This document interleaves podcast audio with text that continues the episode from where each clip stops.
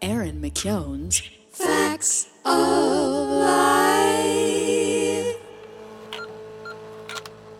People want to love your people, so let them. It's only a paper moon sailing over a cardboard sea. But it won't be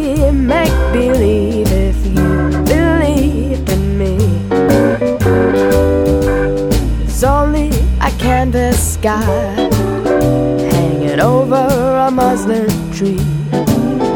But it won't be make believe if you believed in me. Without your love, it's a honky tonk parade. Without your kiss, it's a melody played on a penny arcade. It's a Barnum Bailey world, just as phony as it may be. But it won't be make believe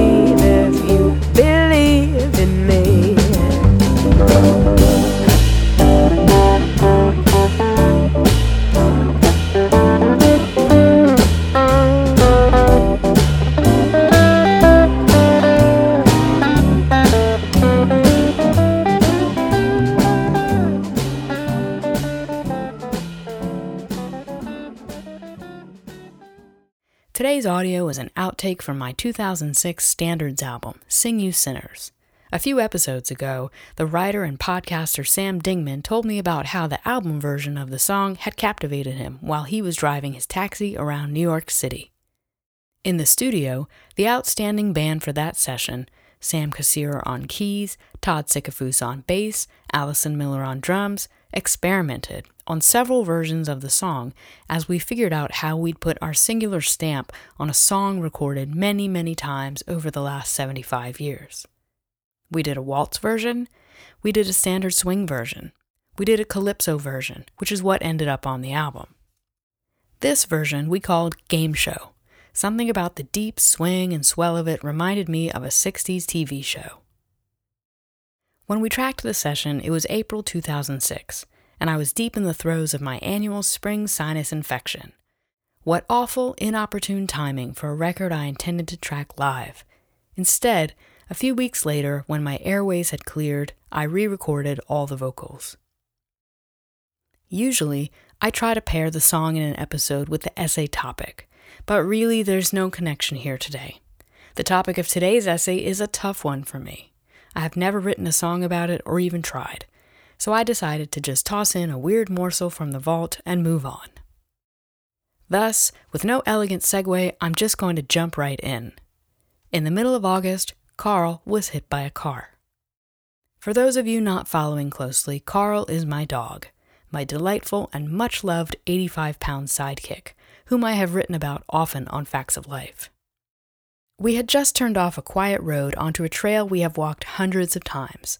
About 30 yards in, inexplicably, Carl did a 180 and bolted for the road.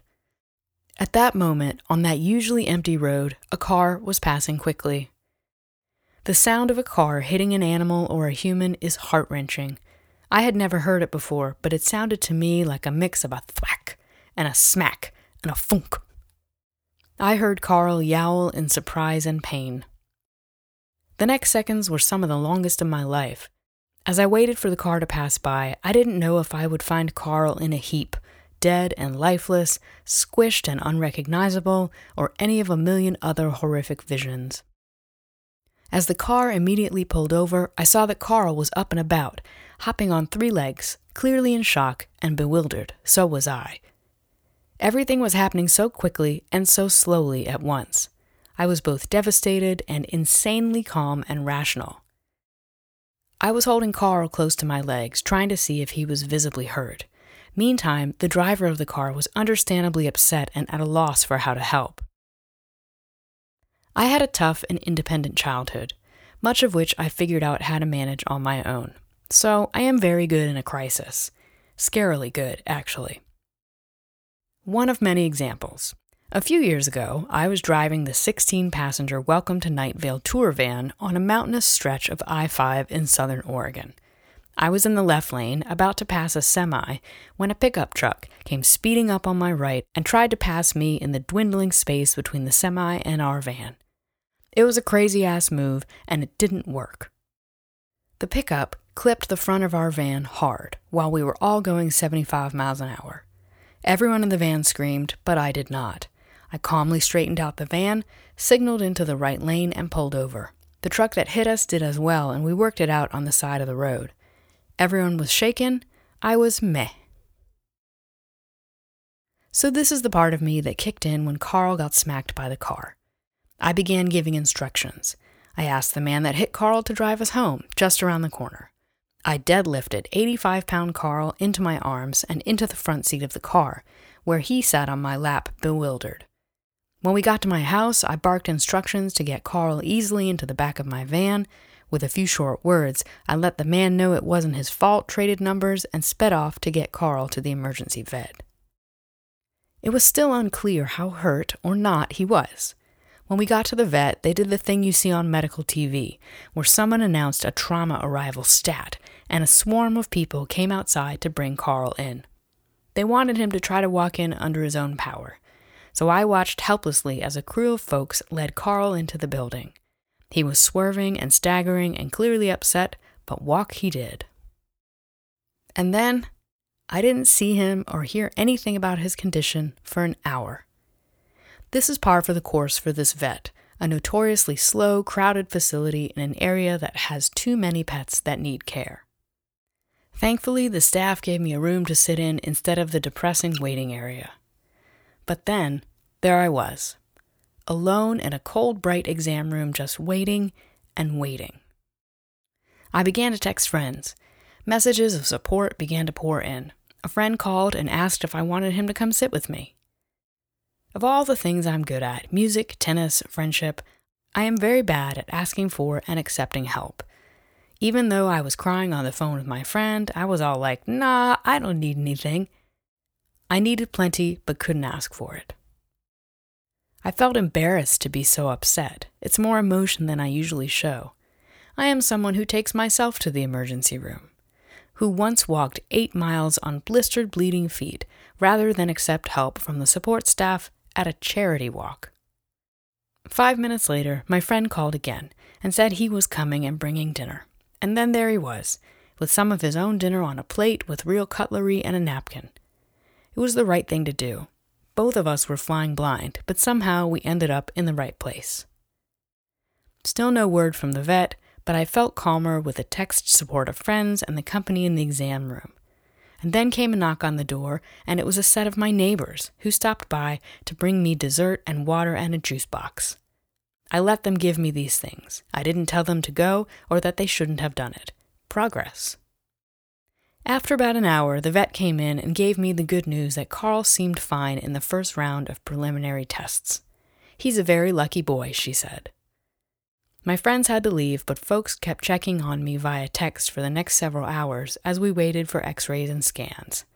Carl was indeed fine. He had some cuts from skidding across the road, but nothing major. He'd need to rest for a few days, but all in all, a narrow and indeed lucky escape. Over the next few days, neighbors continued to stop by my house to leave us treats.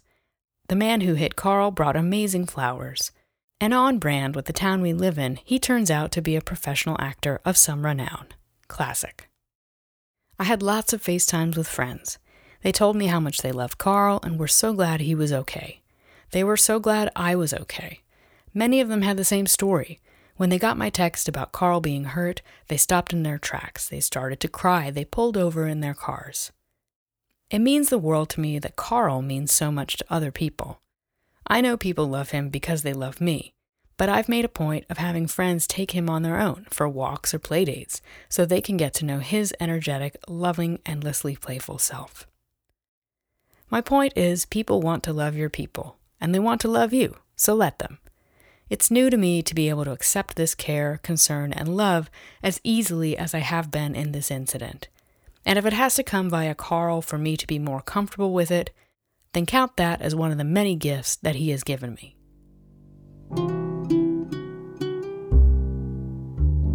Hey, y'all! Popping in with our usual news break. I feel bad that I complained about subscription numbers on the last pod. Not only was it ungrateful, it didn't result in more subscriptions. So, lesson learned positivity only from now on. My next tour is coming up soon. I will be joining my podcast pals Welcome to Night Vale for a tour across the American South. I still need merch help in Charleston, South Carolina, and Jacksonville, Florida. It's super low key, fun, and you get two great seats to the show as a thank you. Speaking of, thank you so much for listening. As always, please rate, review, subscribe on the platform of your choice, and tell a friend. I am so grateful and positive. So positive. Very, very positive. And now, back to the episode.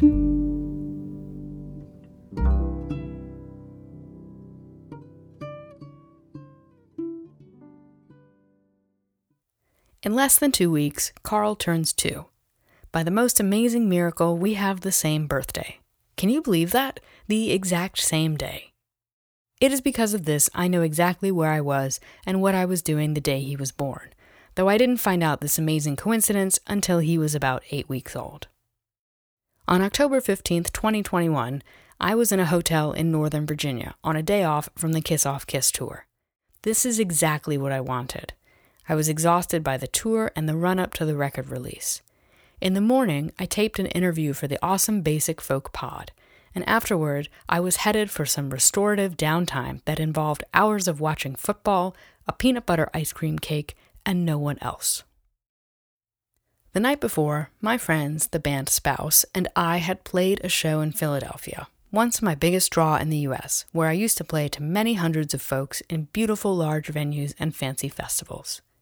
That night, we played to about 20 people in the small side room of a terrible corporate venue. Maybe it was the fact that the pandemic was still happening in the fall of 2021, despite our wishful thinking.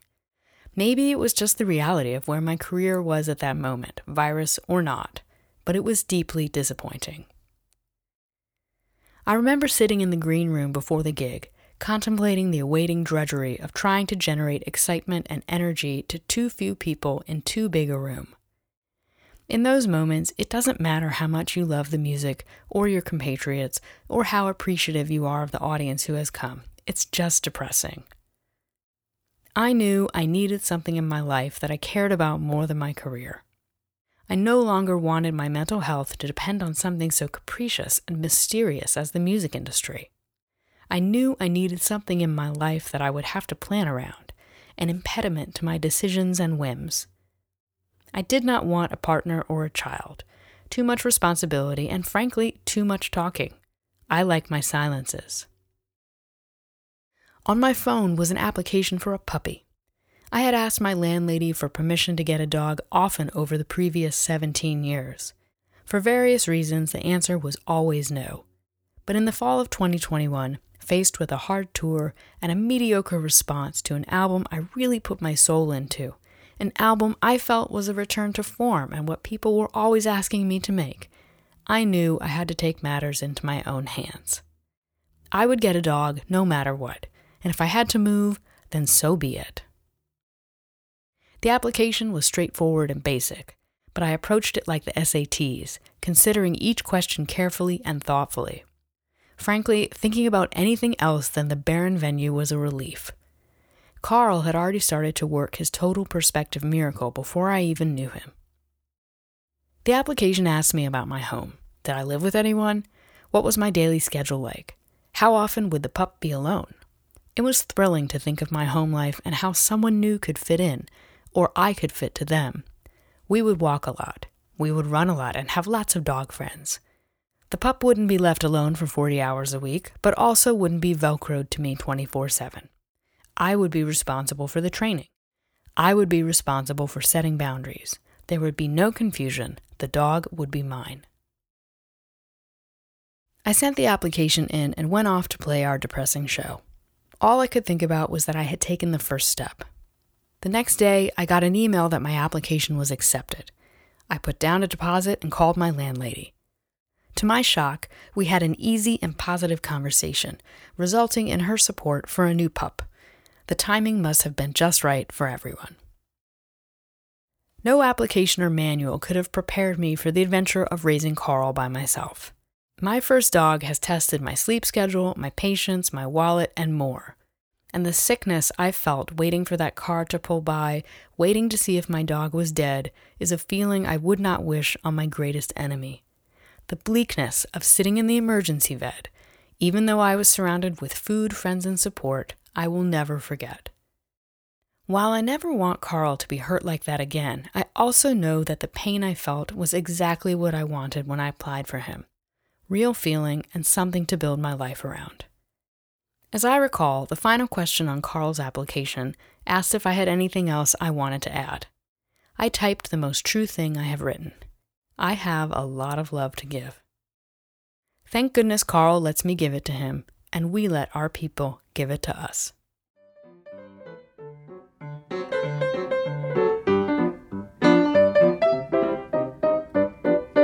Here we go. It's only a paper moon sailing over a copper sea. But it wouldn't be make believe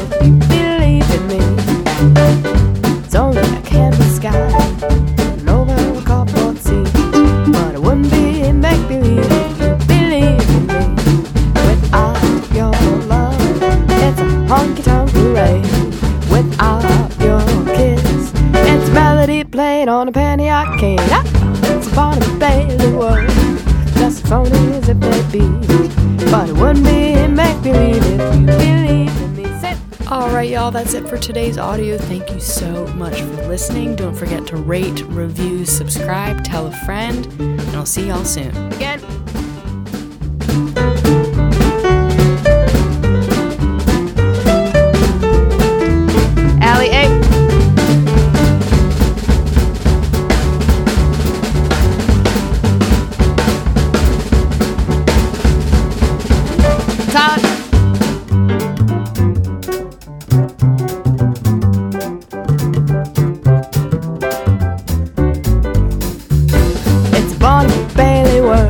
Just as phony as it may be. I but it wouldn't be make believe if you been tagging me. But it wouldn't be make believe if you again in me. But it wouldn't be make believe if you believed in me.